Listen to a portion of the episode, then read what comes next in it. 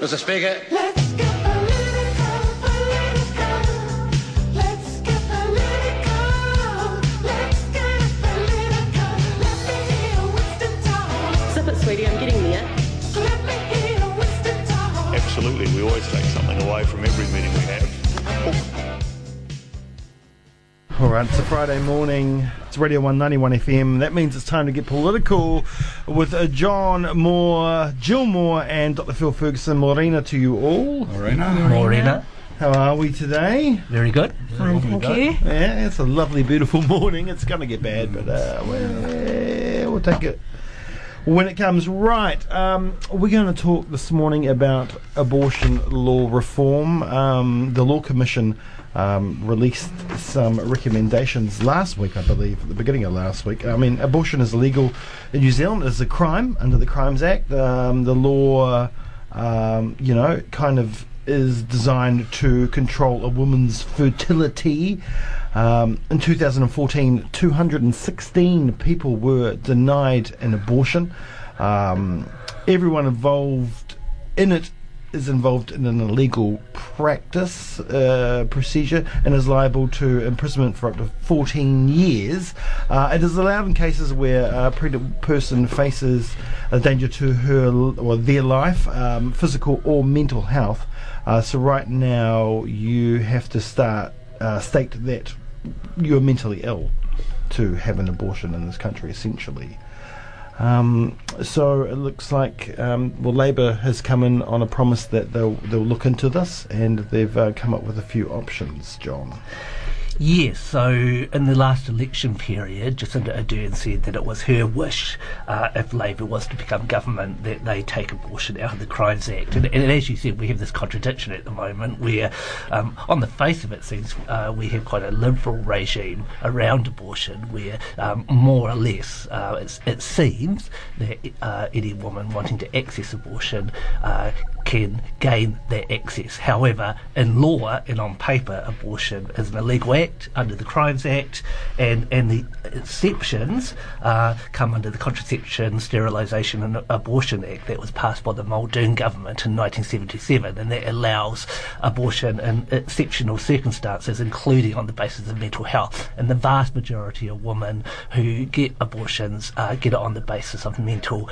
health. So, in a sense, that could be called a loophole uh, in terms of abortion being an illegal act. Um, we don't necessarily have the data, though, and the statistics to know um, uh, how many women are not getting abortions because of the current legislation. Well, Certainly, a doctor can turn down a woman, even on um, on so-called ethical or moral grounds. So, let's say they were a doctor was a staunch Catholic or evangelical Christian, uh, they could turn down the woman. The woman would have to go and find another doctor. Um, so um, I would definitely argue that that's uh, grossly unfair uh, on, on the part of the woman, and um, reform uh, sh- should be all about uh, trusting the woman and, and their decision to um, go through with an abortion or not. mm, well, the latest statistics we have from 2014 were 216 women, well, people, I should say, were denied. Mm. Uh, an abortion, whether or not they went on and s- seek another doctor, which I assume they probably did, um, I, I, I, I can't comment on that. And we don't know why they were denied No, either. so no. th- these are um, statistics that we don't don't seem to have. Um, Jill, you've been fighting for uh, abortion rights for a number of years, and you're a retired nurse as well, so you've been on the front line of medical. Yes, yes, very Uh, much so. Yeah, yeah. So it's something. Um, so it, it's about time, isn't it, that we we, we Oh, at ah, least oh, looked at it. Oh, definitely. And, you know, before I say anything, what I would like to recommend is that people do a bit of reading and get a bit, an idea of the history of what women have been subjected to. Um, there's a paper put out by Courtney Norton, 2017, an Otago graduate, a recommendation for reform of New Zealand abortion law. The other one is a novel by Fiona Kidman, A Breed of Woman, written about women in the 60s and 70s.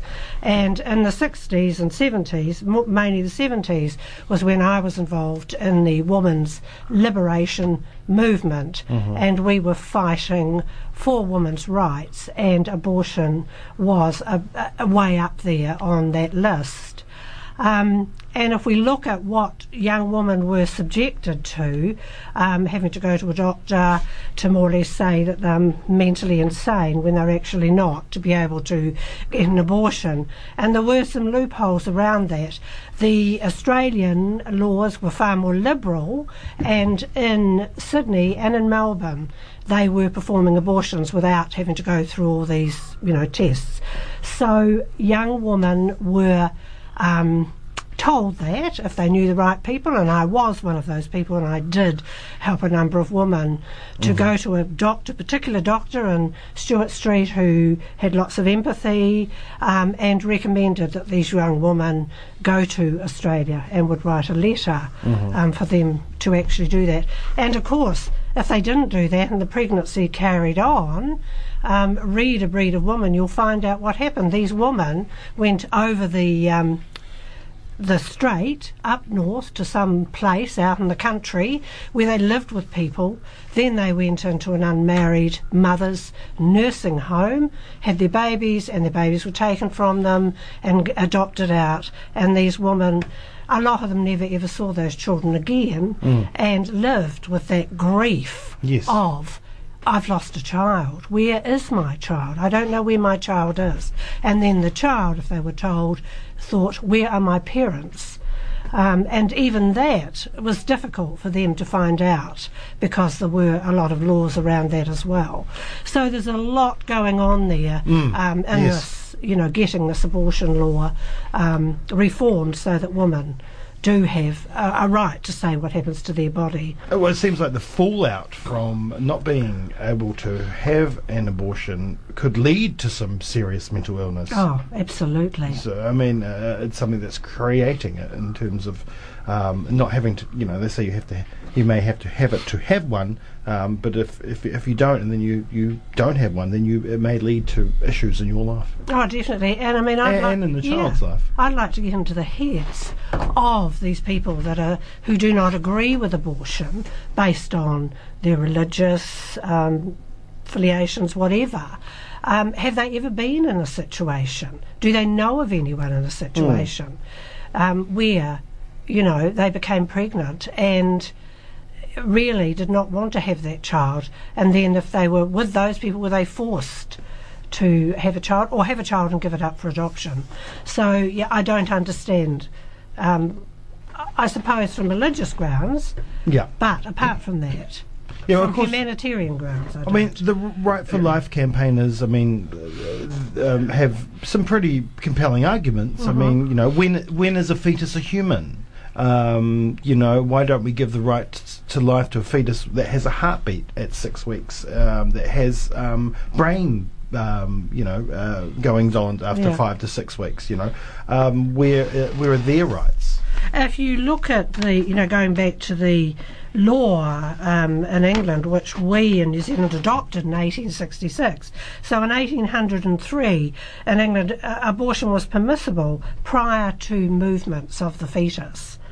And then, of course, 1866, New Zealand adopted that law, and then from there on, we have a whole list of things that people probably need to read to find out exactly um, what was going on. Yeah. I think another issue is that making abortion illegal and punishing women who had abortions and doctors who provided abortions didn't make abortion go away. It just drove hmm. women to backstreet abortions. Hmm. And so we've got a whole history in in Britain and in New Zealand mm-hmm. of the horrors of backstreet abortions and women dying in backstreet abortions. And I'm not talking about one or two. I mean, you know, you're talking about some serious. Well, every number is a serious number, but you're talking about, you know, like you're not just talking about one or two.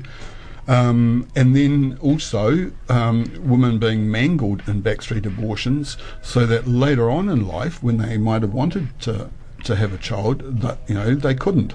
And there's graphic presentations of that, and I think in um, is it Sonja Davies' Bread and Roses, or one of her her things, you Yeah. know, about backstreet abortion in New Zealand. There's a very graphic um, thing in um, Nell, Don, Nell Dunn's um, novel Up the Junction in the early 60s, which had a big, big public impact. It was a very famous novel where a young woman had uh, had a backstreet abortion. So, you know, you've got that situation um, as well. So, you know, women who have who have unwanted pregnancies are always going to try and have abortions, always. Yeah. And so it's a question of whether their choice is respected and they're provided with safe, free, legal abortion, or whether they're driven to to more more desperate things. And that discriminates as well against the poor and minorities. Yes, and actually, wealthy women were often able to obtain abortions because somebody in their family knew a doctor Yeah. who would help them out Hmm. to avoid the shame of, of the unwanted child, you know, or they would sort of go on overseas. Oh, you know, Mary's overseas. She's doing her OE when she was actually Yeah. having a baby or whatever. Gone so to Australia yeah, or wherever. yeah. So it was Mm. always you know working class women and poorer women who suffered the most. You know, I'm not saying that middle class women actually got off Yeah, yeah, on, yeah. on it, but it was it was working class and poorer women who suffered the most. What are the options? Oh, well, sorry. I was just going to say, you know, where do men come into this? Do they have any understanding? So a woman, you know, they have a one night stand or whatever it is, and the woman gets pregnant, and she may not tell him. Hmm.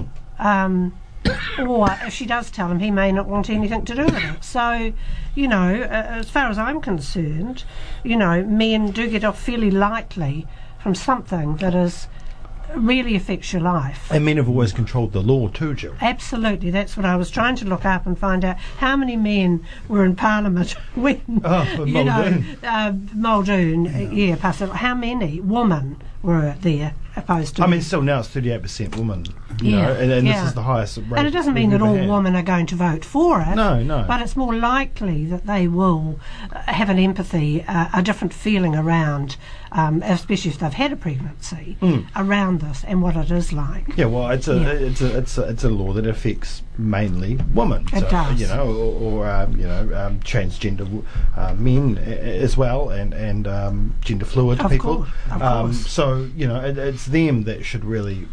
Have, have the power in this decision. Mm. Uh, what are the options, John? What are, what are the models? Okay, so um, Justice Minister Andrew Little has asked the Law Commission to provide advice on how to take abortion out of the Crimes Act, and their advice is that um, three alternative approaches. Um, one, uh, include no statutory test for an abortion to take place, so a woman would automatically have the right to have an abortion, would not have to go through and see um, get permission from a doctor first. Um, a statutory t- a statutory test performed by one health practitioner.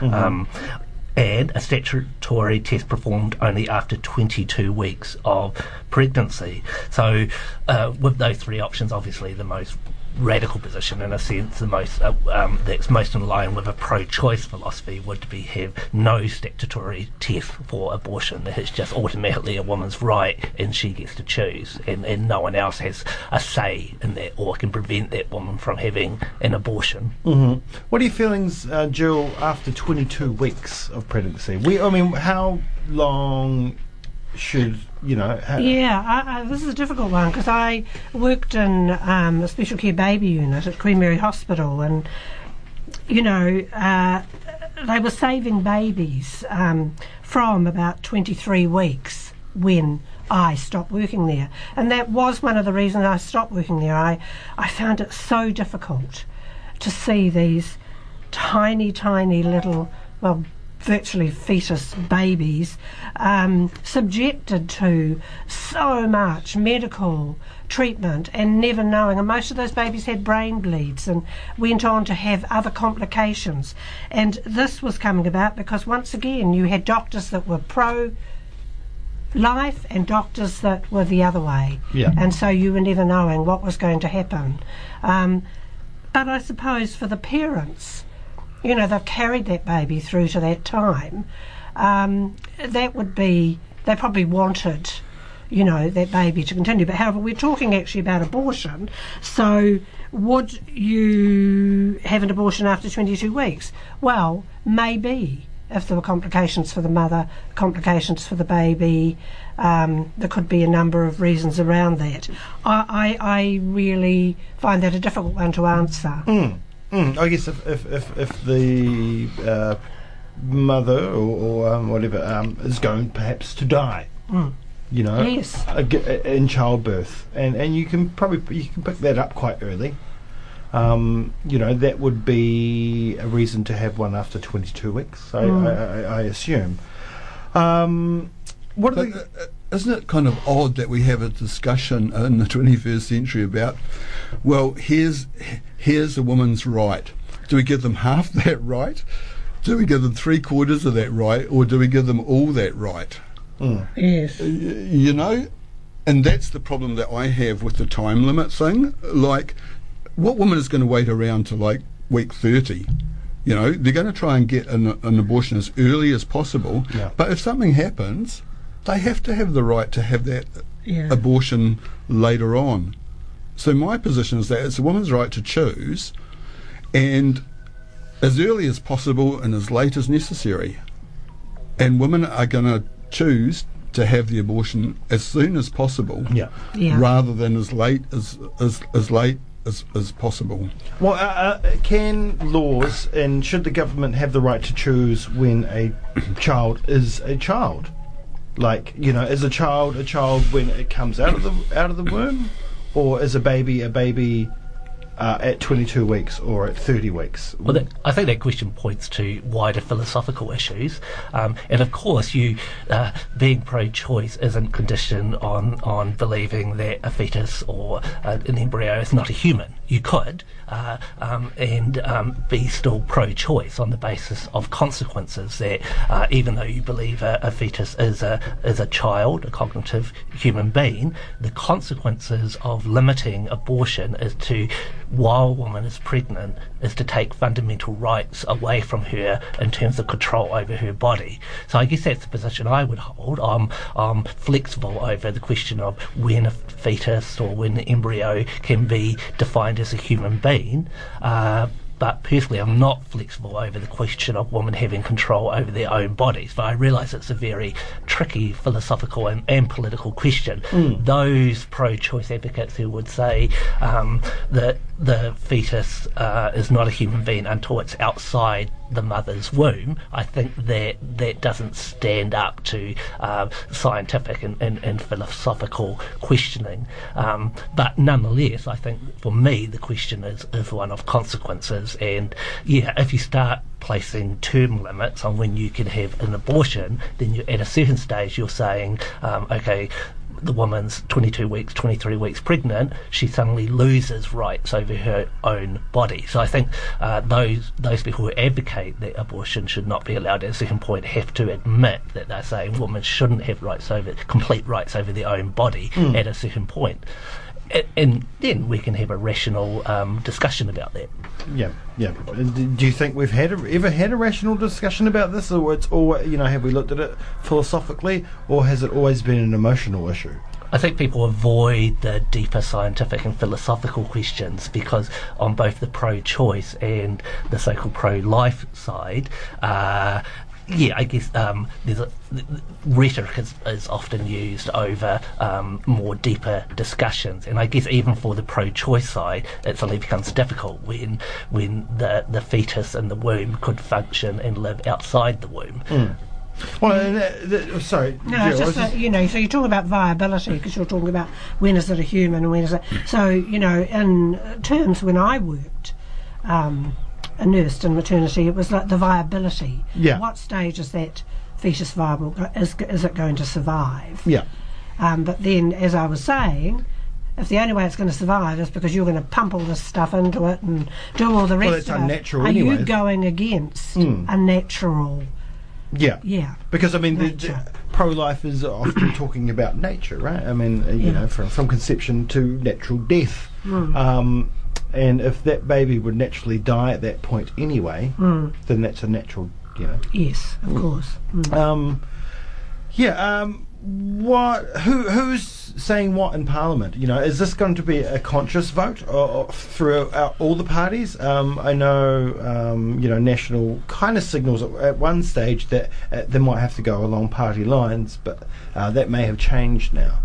Um, I- I think definitely with National, it'll be a conscious vote. And remember, Simon Bridges is opposed to it. Abortion. I don't think he'll push it hard. Uh, I don't think it's to the benefit of National for their leader to oppose abortion reform. But um, I think a number of National MPs at least will want a conscious vote on this. The Greens uh, um, have a party line on this, so to say, so they are definitely pro reform. And they're really the only party over the last decade that has pushed hard on abortion reform. Um, with Labour, more or less Labour as a party is campaigning for abortion reform, but I think they will allow it to be a conscious vote because there's a number of Labour MPs that are uh, likely to vote against abortion reform.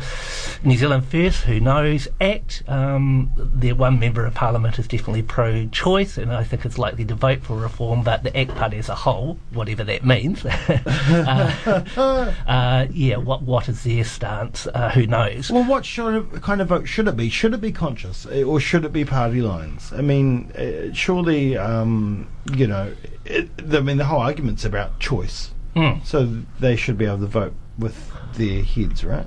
Yeah, well, you could say that. As long as they you do could say due, that, due, uh, due diligence yeah, I in mean, their research. We have a party political system, though, where parties stand on a certain platform, uh, and, and, and um, the general electorate expects that party to deliver on that platform. So, yes, I can understand on highly contentious issues that uh, parliamentarians would want an individual conscience vote, that they're not having to vote on party lines. But I also think there's a very strong argument to say that, well, political parties should have positions on human rights, on women's rights issues, and present that to the electorate. And, and then uh, vote along the lines that they've, the platform they've stood on, rather than leaving it up to individual MPs to decide uh, which way they want to vote. Mhm.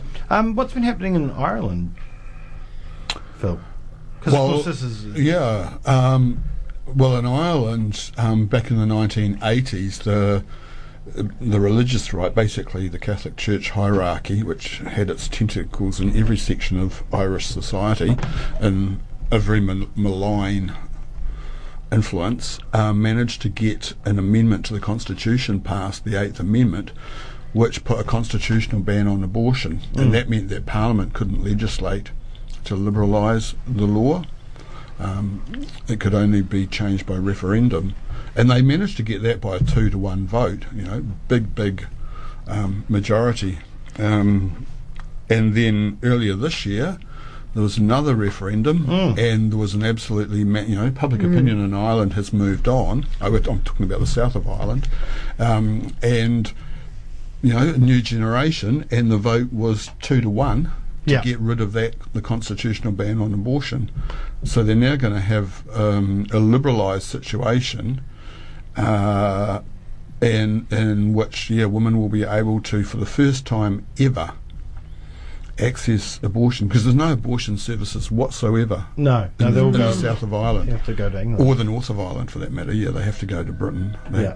yeah. So do you think they would um, open some abortion clinics Yes. like you know we have done in New Zealand? Yeah. And um, yeah, and, Yes. and there'll probably be people outside them every day Oh, picketing, yes. like they did at the one a Yes. nursing home that I worked at in uh, Bealey Avenue in Christchurch. Every day Yeah. they were there, yeah, I, I, and fair enough. Yeah, That's well, they yes, but it right makes to- it very They do have a right. going Yeah, but that, that's the thing. I mean, a man, you know, you, you've got to be one of those women that's going into that Yeah. hospital, Yes, get that yeah, procedure and done, and you're having this stuff people, thrown at you. yeah, Yeah. yeah. Uh, it- it's it's really horrible and uncomfortable, but they have the right to process Yes. it, a- a- and we and we, Yeah. we can't take that away. And actually, one of the other enc- there's two other encouraging things that are happening in the south of Ireland as well.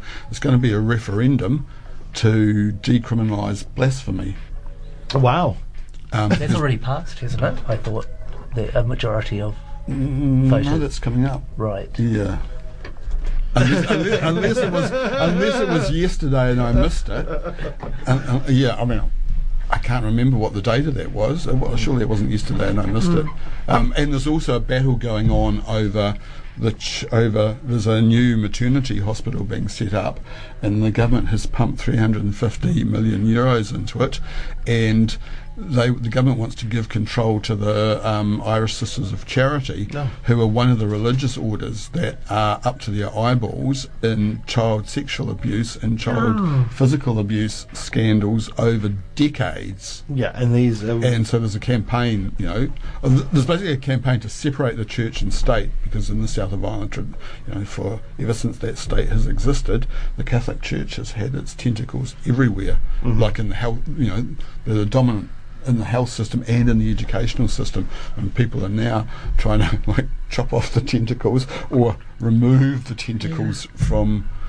And I think that that does need to happen because within the Catholic Church, because there's so much other stuff going on that they need to deal with. Yeah. Um, you know, to actually interfere in, you know, women's health. Um, yeah, no. Well, there's a reason why these uh, referenda are passing, because the church has done so much damage and so much horrible abuse and deaths and the like that the, the you know they've just dissolved their own power. Um, just quickly, because we're about to finish here. Uh, in all reality, it's the right to choose. If you choose to be pro-life, then you be pro-life. If you choose to have an abortion, then you choose to have it. And with this law reforms will come that will come those choices. So you can still be pro-life and you can still be against abortion. You don't have to have one. Yeah, exactly. Yeah. Yeah, uh, it's as simple as that. It's as simple as that. And I don't expect there to be major opposition. Um, a- as you said, traditionally the Catholic Church would rally against abortion, but even in Ireland, uh, I mean, the Pope was pretty silent about that referendum, and I think they realise that they're in an absolute crisis, so they, they don't really have the moral high ground anymore. Yeah, well, you know, I mean, they just leave Ireland alone now. They've got the Philippines, they'll be fine. Uh, all right, thank you for coming in this morning, Jill, John, and Phil.